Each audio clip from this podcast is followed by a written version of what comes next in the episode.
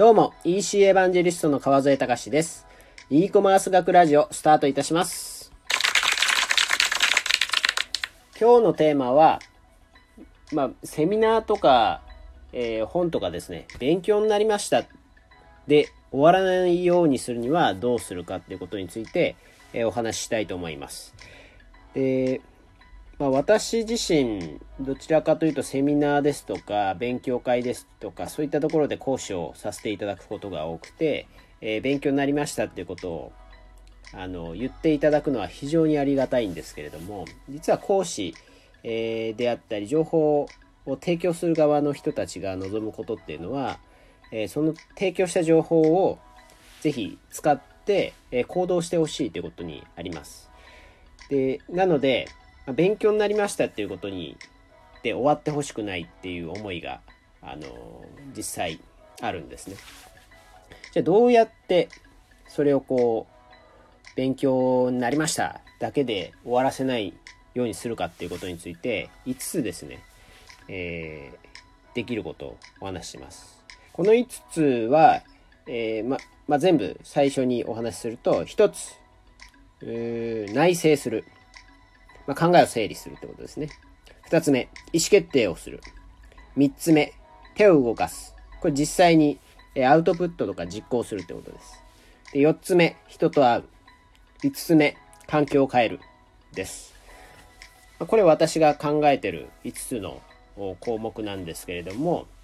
これは誰でもできるはずです。あの、学んだことを、例えば会社がそれをできないから、あの、何もしませんでした。勉強になりましたで終わらせない方法のこの5つです。でまず1つ、内省をするっていうのは、聞いたことをしっかり整理をするってことですね。でしっかり整理をして、自分に置き換えた時に、これはどういうことだったんだろうっていうことを振り返る一つのプロセスです。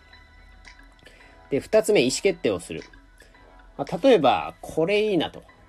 この施策いいなって思ったこと。例えば最近でいけば、オンまあ、アクティブな、インタラクティブなオンライン接客っていうのが増えてますよね。例えば、 Zoom 接客であったりとか、インスタライブで接客をするってことは増えてるんですけれども、こういうのやり、やろうかな、取り入れようかなと思った時に、今、やるか、やらないか、あっていうことを決めましょうと。まあ、実際やるっていうことを前提として進めていくか、もう一旦はやらない。保留にするとかも含めて意思決定をしましょうっていうのは、まこれもできるはずです。これ決めなくてそのまんま、あの、聞いた情報をスルーしておくのは、これも自分の中で、あ自分の中でというか、その会社の中でも生きていかないですね。で、3つ目に手を動かす。これは個人でもできることです。え具体的に言うとアウトプットするっていうのは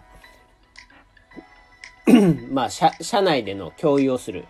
とか、考え方を共有する。まあ、例えば、社内だけじゃなくても、えー、仲間、まあ、社外の仲間に共有をする。えー、例えば、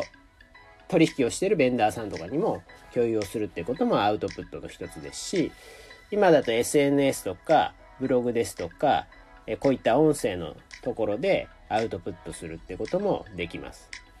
でそれをこう話すことによって自分自身の一番のこう考えを整理した部分がさらに整理をされたり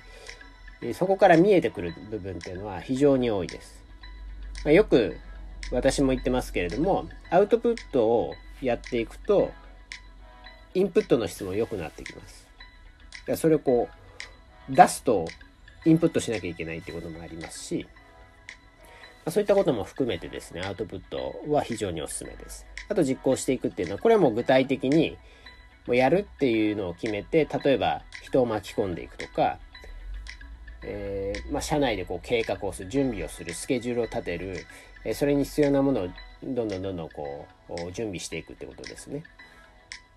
で、四つ目、人に会う。まあ、あの、実際にこうできないってこともありますし、もっと情報欲しいなと。あの、まあ、聞いたものの、まあ、まだそれには情報が足りないっていう場合は、その関連の人に会うっていうのも、ここれも有効です。さらに知識を高めていくってことですね。情報を集めていく。これ実際にこうやっていらっしゃる方とか、まあ、最近ですと僕もこうオンラインのラジオどんどん配信してるんで、まあ、これを聞いて、えー、実際に僕に、えー、その話どうやってやってるか話聞かせてくださいっていう友人がいたんですけれどもこれまさにみんなやってるしこう有用性もわかるしあとは記事とかで見てもそれをこう有用性が書いてあるけれども、まあ、もうちょっと深く聞かせてくださいっていうのが、えこの人に合うってことですね。まあ、こういった行動も実際に自分がインプットしたものをさらに、えー、自分のものにしていったり広げていく一つのプロセスですね。で5つ目、まあ、環境を変えると。まあ、これはまあ、環境を変えるっていうのは、いわゆるもう、極端に言うと働く場所とかも変えるっていうのも、まあ、一つかもしれないですし、あとは、その、まあ、これは5番目っていうのは必ずしもやる必要がない場合もありますけれども、例えば、えー、自分の、まあ、働く環境というか、まあ、まあ、働く環境の中でも、まあ、例えばですけど、これ考える仕事っていうのは別のところでやってみようとか、まあ、それをこう取り入れたことを実行する上で、まあ、どうしても環境を変える必要があるのであれば、それをやってみるということですね。なんでこの、まあ、ちょっとこう、すべてがですね、ミーシーかって言われると、ちょっとかぶりがあるような感じがするので、ちょっと僕自身もこの5つの項目を今後さらにブラッシュアップしていきたいんですけれども、いずれにしろ、その、勉強になりましたっていうことで終わってほしくないです。あの、私がお話したのは、この内政をする、意思決定をする、実際に手を動かす、人に会う、環境を変えてみる。これをですね、えー、皆さん、新しい情報を得て、これいいなと思った時には、この5つを、まあ、特に最初の4つですね。4つをぜひやっていただければと思います。ということで、えー、今日は勉強になりましたで終わらないようにはどうするかについてお話しさせていただきました。どうもありがとうございます。